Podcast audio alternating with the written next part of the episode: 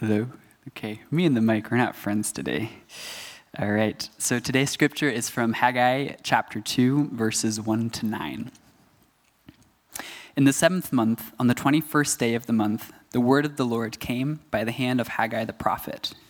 Speak now to Zerubbabel, the son of Shealtiel, governor of Judah, and to Joshua, the son of Jehozadak, the high priest, and to all the remnant of the people, and say, who is left among you who saw this house in its former glory?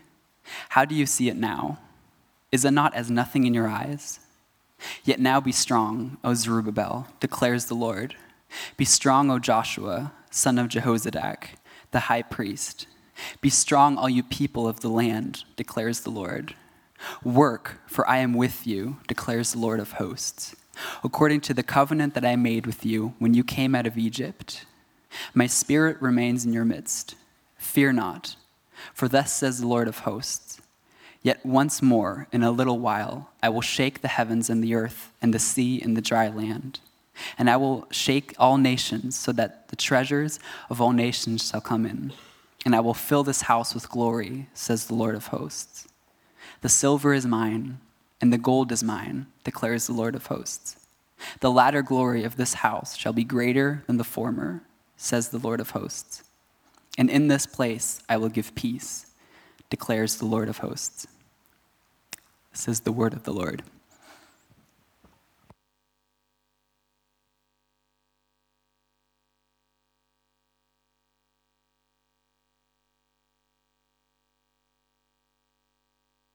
All right, well, for me, let me just say welcome. Glad you are joining us in this nice, warm building today. And uh, Thanks for the reading. I'm glad you read that and all those fun names to read, and not me. Um, today is part two in our mini series. So if you just joined us, uh, you can listen to what we looked at last week if you are so inclined. Uh, we're going through this very tiny, maybe lesser known book of Haggai. It's one of the minor prophets, and it consists of only two chapters, so it's really small, and yet uh, it is very small, but I want to emphasize that it, it does have some incredibly important truths to share with us. And even though the prophecies and the words that we're reading that God is speaking to the people in the text was written for a people long ago, it's a message that has a vivid and practical application, I think, for our lives today, as we're hopefully going to see as we go through this a little bit. Uh, now, before we get into it, uh, something that I really kind of thought of when I first read this, and uh, in conjunction with uh, looking through Instagram, but I don't know if you're familiar with these, like, you know, expectations versus reality memes that you see a lot on Instagram. I promise this kind of fits in what we're going to be talking about. Uh, and one of my favorite ones that's really popular right now, especially on Instagram, is like the, you know, Instagram versus reality. And you know, you see the person that on vacation, they're at like the pyramids or on a beach and they're standing there alone and it's just this beautiful, serene image. And then the kind of camera pans a little bit and there's like 150 people standing next to them. And you don't really get that impression from the Instagram version. And there's all these kind of, uh, kind of expectations versus, versus reality memes out there. I think uh, you can see one for just about every possible scenario, whether it's exercise, you want to get in shape and you have like your idea of what that's going to look like, and then the reality is uh, not quite what you expected. Or when you have a job, you're starting your new job and you think you're there, you're going to change the world, you're ready, and you're changing more coffee filters than anything else, and you're like, this is not what I expected. Uh, or you know your appearance you know i love the memes of like uh, the guy who how he feels you know like when he puts on like when i put on a muscle shirt you know i always feel a bit strong you know like oh yeah i got really showing off my muscles but how it actually looks is not quite the same as how i might feel. Or your studies you have your expectation of what you want to do and how it's going to be getting through it and you're really excited but then it's actually a lot of hard work and study and not what you maybe expected exactly there's all these for different scenarios. And the humor of these memes is found in their truth. Is found in their truth. And that's what we're going to see in the text today. And the reality is that we all have expectations. We all have expectations that have fallen flat in the face of reality. I, am I alone here? You ever have expectations and things didn't quite go as you thought they would, didn't quite turn out the way you expected? This is especially true when it comes to our own abilities, our ambitions, what we're aiming for. We all have this kind of, these kinds of ideas, if you will, of what we want to accomplish in life. And what I really want to then hone in on today is taking that concept into our faith. Because as Christians, if you're walking with the Lord, if you're a believer here today, if you're following after Christ, you should have, or at least begin to have, a desire to accomplish great things for God, to accomplish great things for God. That's what we want to have. We, we want to hope to bring something of value to the table, bring something of value to God's kingdom, to building God's kingdom. We hope to see God work through us in our life. But sometimes the expectation and the reality can be different than what we expected. And we can be sometimes discouraged. That's what we're going to be talking about today. Seeing how the people in Jerusalem at the time became discouraged when they fell into this trap of unmet expectations. We're going to look at why that is and maybe some things to hopefully help us prevent from falling into that trap. Now, last week, just to kind of recap a little bit, very briefly, on what we're looking at here. So, last week we went through some of the background, some of the context of the book uh, which we won't get into in detail today, but you can find most of basically the happenings, if you will, that's are going on around this prophecy or throughout this prophecy in the book of Ezra. So you can read through that if you want to be kind of get a full image of the, of the big perspective of what's going on. But basically, the people of Israel, they had been in exile for about 70 years. It started with uh, when the Babylonians conquered Jerusalem. We're fast forwarding now uh, through that time. 70 years, around 70 years has passed, and finally they've come back to Jerusalem. Not all the people. We looked at last week about 50,000 of, you know, well in, over 100,000 or in, the hundreds of thousands of people that had been taken captive. Only about 50,000 went back to Jerusalem. And they went back to the city that had been completely destroyed. It had been desolate. It, had, it was overgrown. It was run down. The walls were gone the temple lay in ruins, and that's what is key for our understanding of the text. The temple had lay in ruins. And so when they originally came back, they came back with a passion to rebuild the temple. They had put things in, in, in kind of in order. God made a way. They came back to rebuild the temple, and they began to do it. They began to rebuild the temple. They laid the foundations for the temple, and they rebuilt the altar so that they could make sacrifices that God had, as God had called them to do. But they almost immediately became discouraged due to difficulties and a few other uh, kind of complications along the way. And then the work stopped on the temple for 14 years. And that brings us to the beginning of the book of Haggai. God challenges the people, we looked at this last week, God challenges the people to get back to building the temple. And we looked at how they had been busying themselves with other things. They'd been busying themselves with other work. They were willing to work on building up their own homes, building up their own houses. They're, they're putting in, you know, a new bedroom, but the temple lay in ruins. And God kind of calls them out on this. And we looked at how they accept the challenge. They say, Yeah, you're right. And they, they get back to work. They got to work building the temple. They start building and things are looking up, right? And here in chapter 2, from what we look at from chapter 1, we're jumping ahead one month. So we look at that date at the beginning. It's about one month later since where they left off, where they had started building the temple. So they've been now building for a month. The temple is being built, everything's going great. Well, not exactly. Not exactly. Let's read verse 3 again. I'll be reading from the ESV. Sorry, I forgot to tell, so it might be a little different behind me. Uh, verse 3 Who is left among you? This is God talking to the people through Haggai. Who is left among you who saw this house in its former glory? How do you see it now? Is it not as nothing in your eyes? What is he talking about there? What is God calling them out? Or what is he saying to the people? Well, to understand it, let me jump back a little bit to 16 years later, give or take. Uh, and this is, we'll read from Ezra chapter 3. So, about 16 years before this, when the foundation of the temple had been laid, right? So they came back to Israel, they laid the foundation. This is where all that passion, all that excitement was kind of being put into practice. And even then, though, as the foundation is laid, the altar is done, and they're kind of taking a step back and looking at what they had built so far, there was already mixed feelings about what they were building. And this may be a contributing factor to what stopped the building, actually, in, or uh, at least a, a part of what halted their kind of a uh, motivation, if you will, to continue the work. So let me read from Ezra 3 12 through 13. So, but many of the priests and the Levites and heads of fathers' houses, old men who had seen the first house, wept with a loud voice when they saw the foundation of this house being laid, though many shouted aloud for joy, so that the people could not distinguish the sound of the joyful shout from the sound of the people's weeping. For the people shouted with a great shout, and the sound was heard far away. So let's take this into consideration. So the people are back in Israel, right? They're out of exile. The foundation for the house of God is being rebuilt. Things are moving forward. The foundations have been laid. Altar is, is underway. And now we've got a whole lot of shouting going on.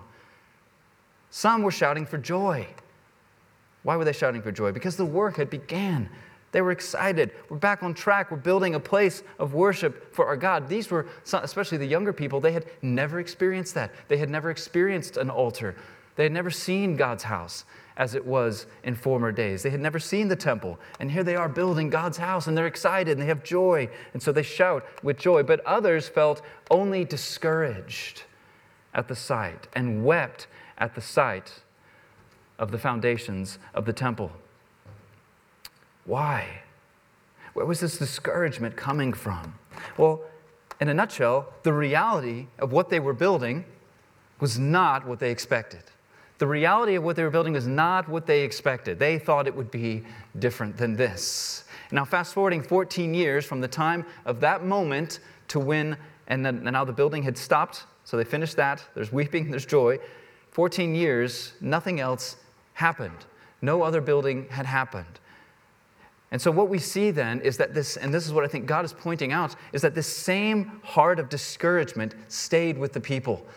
The weeping became louder than the cries of joy. Who is left? God asks. And I think if we're doing a little bit of calculations, after that 14 years passed, uh, there couldn't have been very many people left who had seen the original temple.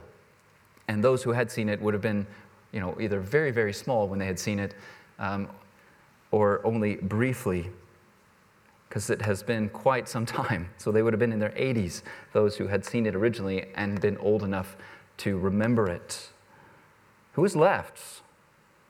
So I think most of them are probably gone, but yet the spirit of this discouragement, the spirit of discouragement, remained with the people. This is why I think this is a, a contributing factor to why the building stopped. How do you see it now? God asks. How do you see it now? Is it not as nothing in your eyes? God is looking directly into their hearts. He already knows how they see it. God doesn't ask questions because he needs an answer. He's not trying to know something, it's always for their benefit, for reflection. It's always rhetorical. He knows that they're discouraged. He knows it is the same heart of discouragement that was displayed 14 years earlier by those who were weeping at the side of the foundation. And I know that this is something that we can grab onto. I don't know, I don't care who you are or where you come from or how long you've been in your walk with the Lord. We've all felt moments of discouragement We've all felt moments of discouragement where things were not going the way we thought. We have felt the sting of our expectations falling flat in the face of reality, especially when it comes to our serving the Lord. And what I want to encourage you with today is that when it comes to our work for the Lord and with the Lord, our service in the kingdom of God, we should never be discouraged if we have the right perspective. We should never be discouraged. And when we are, we're really missing the point. Today, I want to give you a few reasons why from God Himself, found here in the text, as God seeks to encourage His people to not lose hope but to hold on to hope, to see the big picture of where things are going, and to have faith in Him that He is with them. And what was the cause of their discouragement? Well, the problem was rooted in their perspective. It was rooted in their perspective. Rather than focusing on what they could be doing for God, building up His house, answering His call for them to rebuild the temple, a glorious call,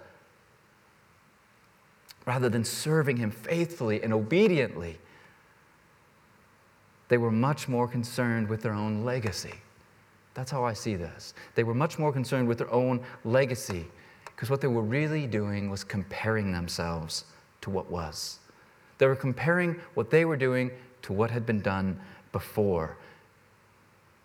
They thought about Solomon's temple and all of its splendor, arrayed with gold and its glory, drawing the attention of world leaders to gaze at its beauty. It's a, a marvel to, to view. And then they looked over at the foundation that they had laid. They looked at what their hands were building. They looked at the walls they had erected.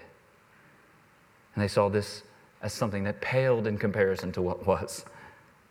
And so they became discouraged. They became discouraged. Maybe they were thinking, you know, what's the point?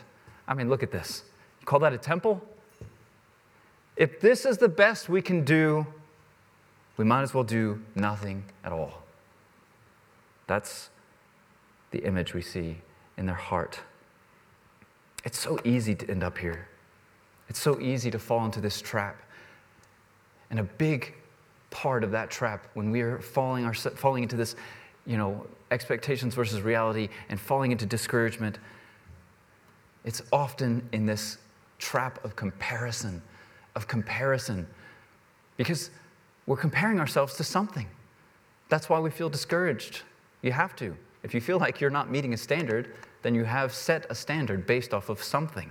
We compare ourselves to the greats of the past, especially as a, as a pastor, as a preacher, I can tell you, that's something that I think all pastors and preachers deal with at some point.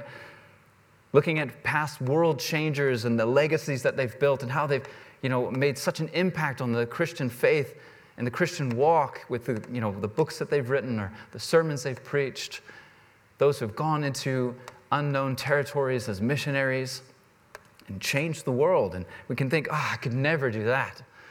Oh, I could never be that good. I could never, you know, I could never preach that well. I could never speak that well. I could never, I could never give that much. I could never have that much willingness to lay down my life for the mission field. I could, I just, I could never do that.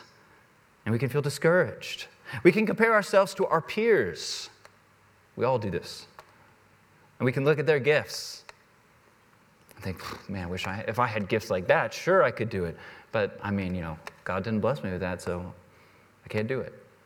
We look at their talents. Or we look at their resources. Yeah, okay, look at, you know, they they have all these finances, they have all these things that going for them. So of course they have time. Of course they can invest the way they do. I don't have that. And we can feel discouraged. We can even battle with comparison between our own expectations and the reality, right? Well, you know, I, I could have done some great things for God. Now it's too late. Now it's too late. Maybe it's because you messed up. Maybe it's because of sin or, or a shortcoming or, or where you felt like you made the wrong decision and went the wrong direction in your life. And now you think, well, now it's too late. If I had started then, then, then I could do something for God. Then I could do something great for God. But now it's too late. It's too late for me. I have nothing left to give. I missed the boat. And we can compare ourselves with what we thought we could do and the reality of where we are and feel discouraged. All this comparison leads to discouragement. Our enemy loves it when we fall into this trap of comparing ourselves with anyone or anything because it always leads to discouragement It always leads to discouragement or pride if you find yourself comparing yourself and finding yourself uh, better than everybody else. But if you do it long enough, you'll always find there's somebody better. There's always somebody above you. And so it, in the end, always leads to discouragement. All this does when we do this is prevent us from serving where we are with what we have, with what God has given us. It prevents us from serving as God has called us to serve. It prevents us also from experiencing the joy of serving the Lord that we receive when we give what we have. When we give what we have. Here's what I have, God. Use it. Use it for your glory. There's joy and peace and grace in that. God says to us in the text, to them and to us, be strong. Be strong.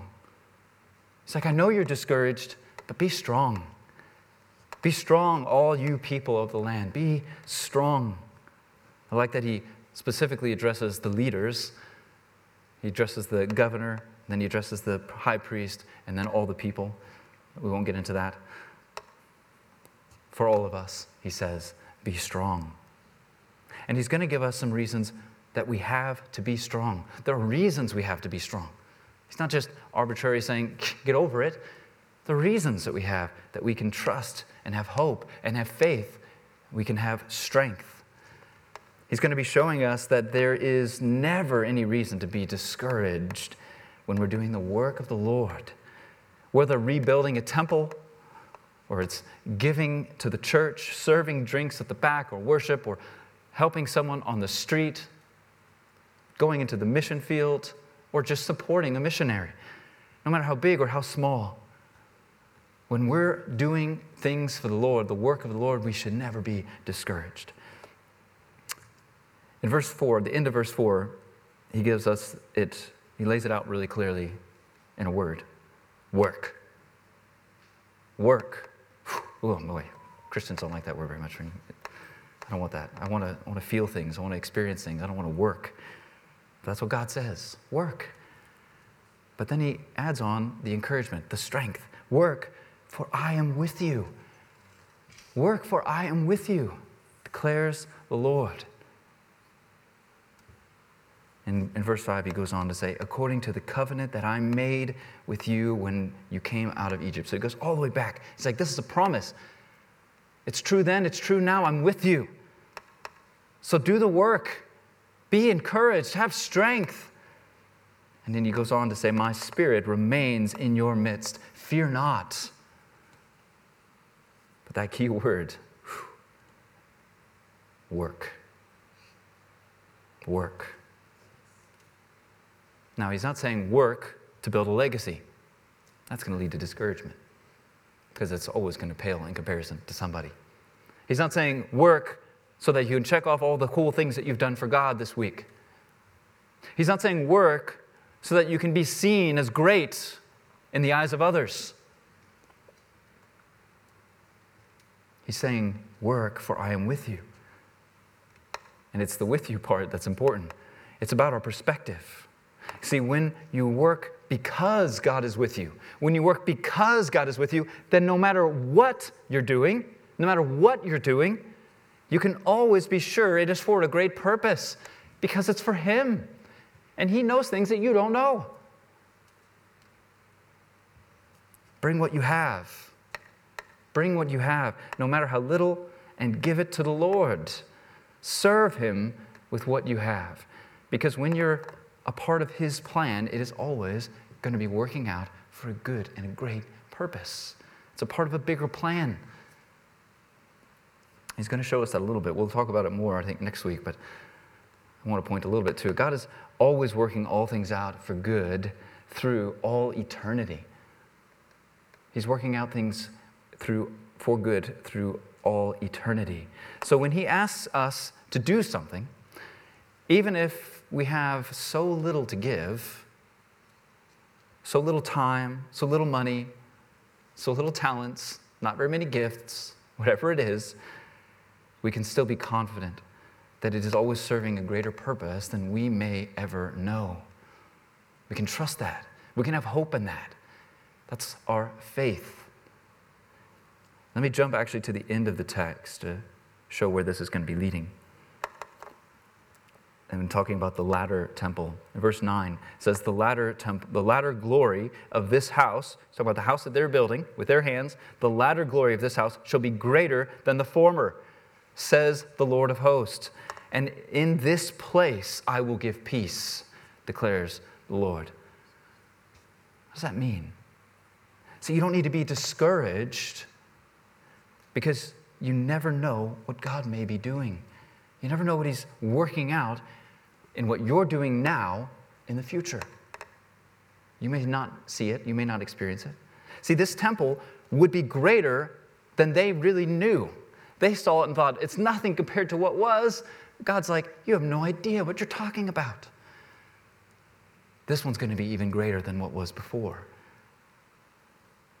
This temple would be greater than they knew, greater than the previous temple. And though they didn't, even though they would never really see it and never really fully experience it.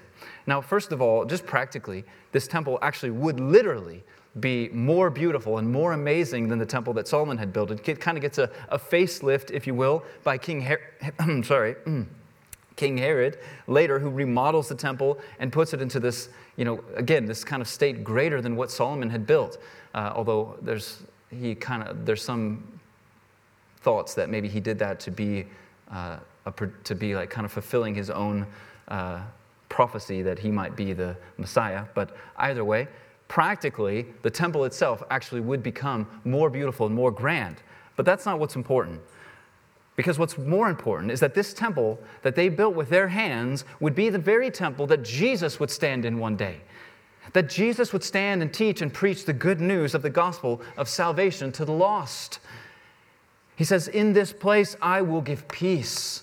In this place I will give peace. And in verse 7, I'll just read one bit of verse 7. He says, I will fill this house with glory, says the Lord of hosts. This temple they built would be the temple that ushered in the transition, the new covenant, where the curtain would be torn. It was in this very temple that the curtain that hung would be torn in two. And we would no longer be separated from God, bringing our sacrifices to an altar to make a propitiation for our, our sins. But God, through the power of the Holy Spirit, would dwell within us. And we ourselves would become temples of the Holy Spirit. God saw this. And their building that temple was a part of that plan, a part of that great purpose, even though they didn't know it, even though they didn't see it. They were discouraged. They saw what was missing. They were comparing themselves with what was, but they were missing what God was really doing. And let me just say a bit about that. See, the time of God dwelling in the midst of the people, we see that phrase a lot in the Old Testament that God was in the midst of the people. That would transition into a time where God would be within his people. That's where we are today. 1 Corinthians 3 16 through 17 says, Do you not know that you are God's temple and that God's Spirit dwells in you? If anyone destroys God's temple, God will destroy him, for God's temple is holy, and you are that temple. We are the temple of God in the new covenant. In 1 Corinthians 3 9, for we are God's fellow workers. There's that word again work. We are God's fellow workers and God's field and God's building. We are the end result of that future temple that God saw. God knew what was coming. God knew what was really being foreshadowed in the foundation that they laid. As they wept, he thought, oh, if you only could see what I see, if you only knew what I knew, what I know, if you only could see what, what you're really building and what it's leading to, what it's foreshadowing, and you would be shouting for joy. The temple itself represented the presence of God. It's where God dwelt. But as that curtain tore between the Holy of Holies, where God's presence dwelt, and the rest of the temple, where the people were, the promised fulfillment was complete. The work they were doing in building that temple would lead to this future great glory. So I encourage you today don't be discouraged. You are God's temple. The Spirit of God dwells within you when you belong to Jesus Christ. We are made holy through the work of Jesus Christ because God is holy. And we are now God's building. We are now God's fellow workers. That's where we're at. That's where we're at now. So we never need to be discouraged. We can look back and see how God had done all of these things and what it was leading to. So, how much more when is God still continuing to do great things even when we have little? I encourage you not to be discouraged. And I want to add to that don't just say amen. All right, Pastor, amen. Sounds good. Temple, sounds all of it, love it. Don't be discouraged. I'll take that away. Don't forget that word work. Oof. Every time I say it, I can just feel like this. Work, for I am with you, declares the Lord. Work, for I am with you, declares the Lord. How much more true is that now than it was then? Because God isn't amongst us, He is within us. We have to move past our own insecurities.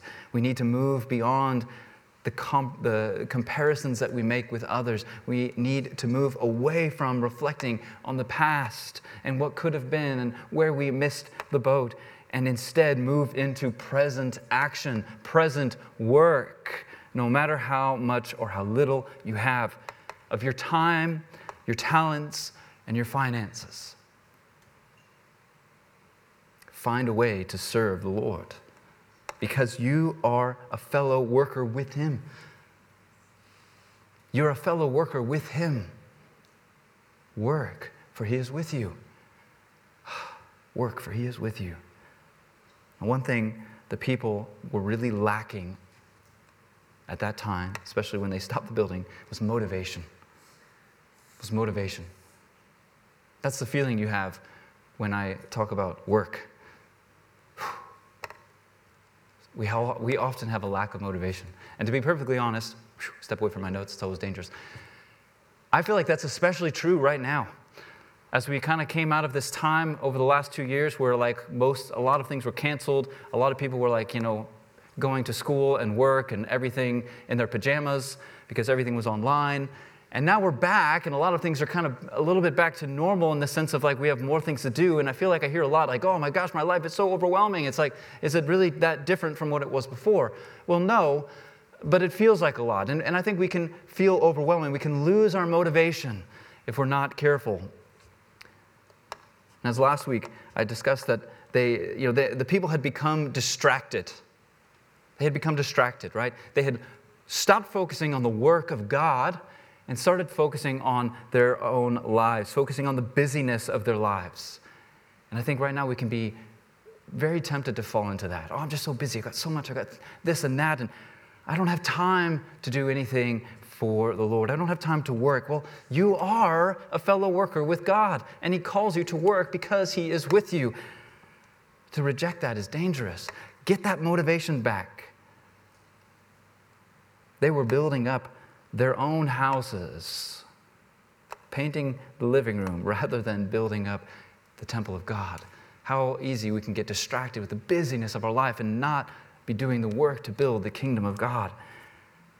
And this heart attitude stayed with them when they actually did get to that point of doing the work, this kind of lack of motivation, this discouragement. If we don't have a motivation to see the work of God done, we'll easily fall into this discouragement, into this trap when things don't quite go as we hoped. If things get a little bit hard, our life gets a little stressed, a little bit busy. I don't have time anymore. I don't have, I don't have the resources. I don't have the capacity. I don't have the gifts. And we can easily lose motivation to do the work we're called to do as believers. When our expectations don't match the reality, this can be a danger. So find hope. Find hope in the reality that when God, when you're doing work for the Lord, it is always for a great purpose. Rest in the truth that you are, in fact, a temple of God. Yet God is with you, He dwells within you, and you, you are doing His work. It is for a great purpose. This should bring motivation to work, to serve the Lord with whatever we have and in whatever ways we can to His glory. And it brings joy, it brings peace. In fact, it brings more peace than anything else. You're really busy. When you make that extra time to serve the Lord, you have extra grace and peace and joy, not less. Let me talk just a few practical things when it comes to work, ways to get to work. And there are many, there are a lot of things that we could talk about. I want to throw in a few that I felt like also fit in with the text a bit today. And uh, this is ways to work in the church, and, and certainly we can take these truths beyond. So, first, I want to talk about the work of giving. The work of giving. And I say this because it's, I feel like it's really strongly in the text, and I think that was a part of their discouragement. The reason that we see it in the text is because God was addressing their own heart issues. And so I think maybe it was also like, oh, if we had more resources, if we had more money, if we had, you know, if we had more gold, if we had more of, you know, if we had more kind of coming in, then we could do more. We could build it, we could have built a greater temple. But we don't have the resources. And God answers this in verse 7 and 8, and we'll just kind of jump through here. He says, He talks about shaking. I love this. He says, I will shake. I will shake the heavens, the earth, the seas, the land, all the nations. And then he talks about all the nations will bring in finances. He'll bring in the gold, bring in the money into this house. And in verse 8, he makes it very clear what we should really have our hope and faith and trust in. The silver is mine, the gold is mine, declares the Lord of hosts. It's all His. And when we really believe this, and we trust in Him as our provider, we can always give generously, even when we have little. We can always trust God when He calls us to do something, calls us into something, that the resources are going to be there. I think of the woman with the two pennies that Jesus praised for giving so generously, though it was nothing. She had given all she had, and though it was so little in comparison with everyone else, this is what glorified God. This is what glorified God. She wasn't giving out of her abundance, she was giving out of her trust and faith in her true provider. How many of us are hesitant because we want to hold on too tightly to the possessions of this world rather than saying, God is my Father. He will take care of me. And to that, I also would encourage you when it comes to work, especially with giving, but I think in any way, it's learning to be the answer to prayer. Learning to be the answer to prayer. How often do Christians love to pray for those who are in need, you know, pray for those around them who are struggling when they have money in their own pocket that could easily make a difference in that person's life? But you don't give. And I would say, I would extend that beyond just finances, but also time, your gifts, your talents, your abilities. You have a neighbor who's, who's struggling. You have maybe an elderly neighbor who's, you know, has, has trouble doing the, the shopping or whatever it might be. And you think, oh, God, send someone in their life to help them. They're struggling. I just can't bear to watch. God's like, hello. Why don't you do it? How often do we pray for people when God's like, You're the answer to that prayer. Wake up. But we don't give, we don't do it. We're out of fear, out of worry, out of indifference. Let's not be hypocrites in serving the Lord. Let's be the answer to prayer, whether it's giving generously, whether it's serving, whether it's helping. This is a big part of the work we're called to do as the temple of God. Perhaps God has put someone in your path on purpose so that He can show them love and grace through you. Not just so you can pray for them in the quiet of your house, but that you can actually roll up your sleeves and do some work. There it is again work. This guy's talking about work way too much. It's all right, we're almost done. Another one is the work of serving in the church serving in the church. We've got a pretty good team here. I'm really thankful for that. But I really want to encourage you that it's, it's a good thing. Church is a good thing. It's God's idea. It's not my idea, it's God's idea to come together as believers. And something that we believe here in Calvary Chapel, I just want to read. We, we have several core values. One of them is a core value of service. I want to emphasize it's not the first one, uh, so it's not it's all we care about. We have other ones too. But let me read our statement about service. It says, We desire to be a church full, full of those who serve joyfully, creating an atmosphere where we are all engaged and encouraged to welcome to, to welcome and welcomed sorry i should let me read this here and welcomed to serve god's church with the spiritual gifts the abilities the time and the resources that he has entrusted to us there's no marker on how big or how little that has to be but we want to be a place that people serve joyfully with whatever God has given you, whatever capacity you have. You don't have to serve every day, you don't have to, to give everything you have all the time, but whatever capacity you do have, we do it faithfully and we do it joyfully. It's important because God is building something here in this house. I believe that. Would not be here if I didn't. And I confess that I've been guilty. I've been guilty of falling into discouragement at times when it comes to the ministry that God has called me into. Because there are times that things don't go as I hope they would, or things don't kind of uh, unfold the way I thought they, they would, or I don't really understand what God is doing in a certain situation. I've been there, I understand it. The longer that I've been a part of this church, the more I see that God is creating us to be a light that shines brightly in this city and beyond.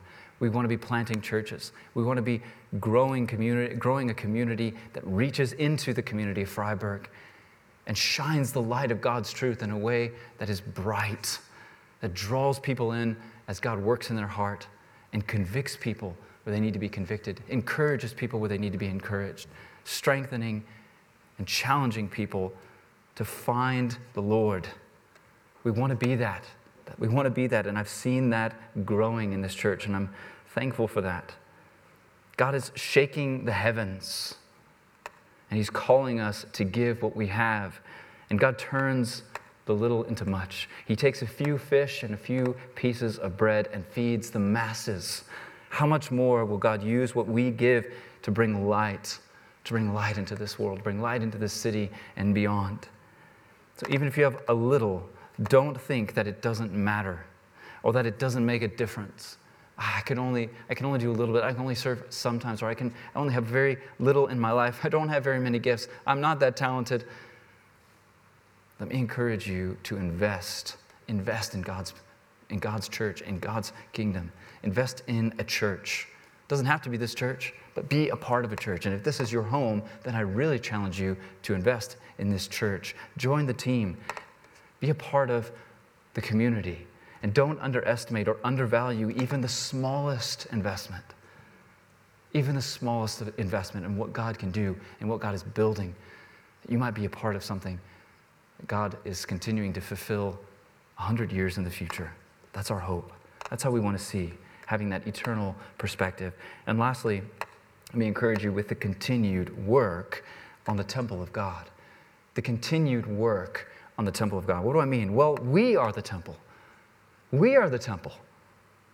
And what we do with our body and our time and our talents matters. This is what it means to build up the temple. 1 Corinthians 6 19 through 20. There's a lot of talk about this in 1 Corinthians if you haven't noticed. 1 Corinthians 6 19 through 20. Or do you not know that your body is a temple of the Holy Spirit within you, whom you have from God? You are not your own. This is important. You are not your own, for you were bought with a price. So glorify God in your body. You're not your own. You were purchased at a high price with the blood of Jesus Christ on the cross. So we need to let, let your life, let your decisions, what you do, what you think, how you invest, what you do with your time, your work.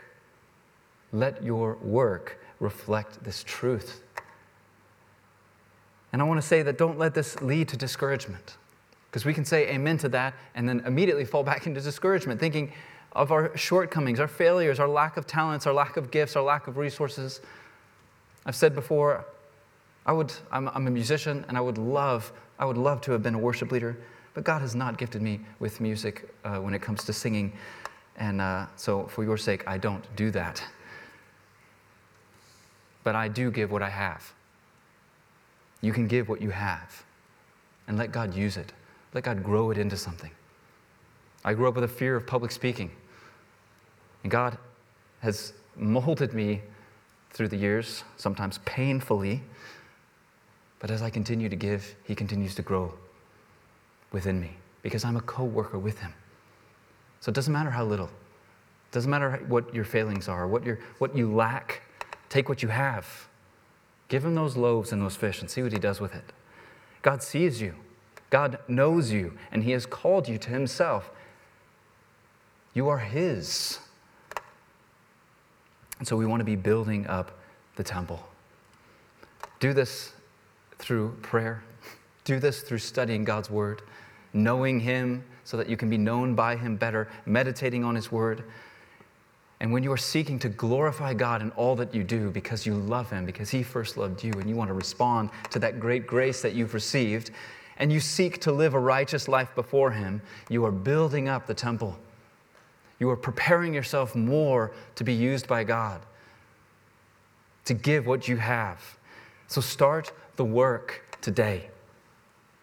Where have you held back? Where have you not given? Where have you been hesitant? Where have you been discouraged? Give it to the Lord. Conduct yourself as a temple of God. What prevents you from giving more? What holds you back? What fears, what discouragements, what comparisons have you made? Maybe complacency, thinking that you won't really make much of a difference anyway. Maybe it's laziness. You'd really like to do more. You'd really like to see those things done by somebody, but not you. You can't really be bothered with that right now. Build up your faith, build up your hope. And a great way to start is to change your perspective thinking that everything you do is always going to be working out for something greater than yourself. Step outside of yourself. You are not your own. You were bought, you were purchased. Keep that in mind. Step outside of yourself and consider that all that God is doing, all that He is commanding us, all that He is calling us into, all that God does through us is to bring Him eternal glory. There's an eternal perspective in mind. And the reality is that nothing, anything, anyone could ever do is really worthy of God anyway, even the greatest.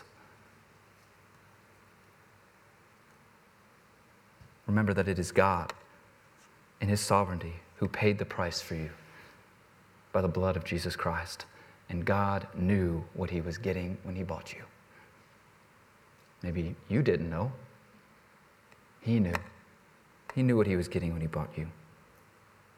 And it is not out of his need that he asks us to do the work of ministry. It is not out of his that he really just needs some help. He doesn't need us. It is because of the joy, the peace, the grace that we receive in joining together with God as co workers with Him, living out the truth of our identity as a true temple of the Holy Spirit. Amen.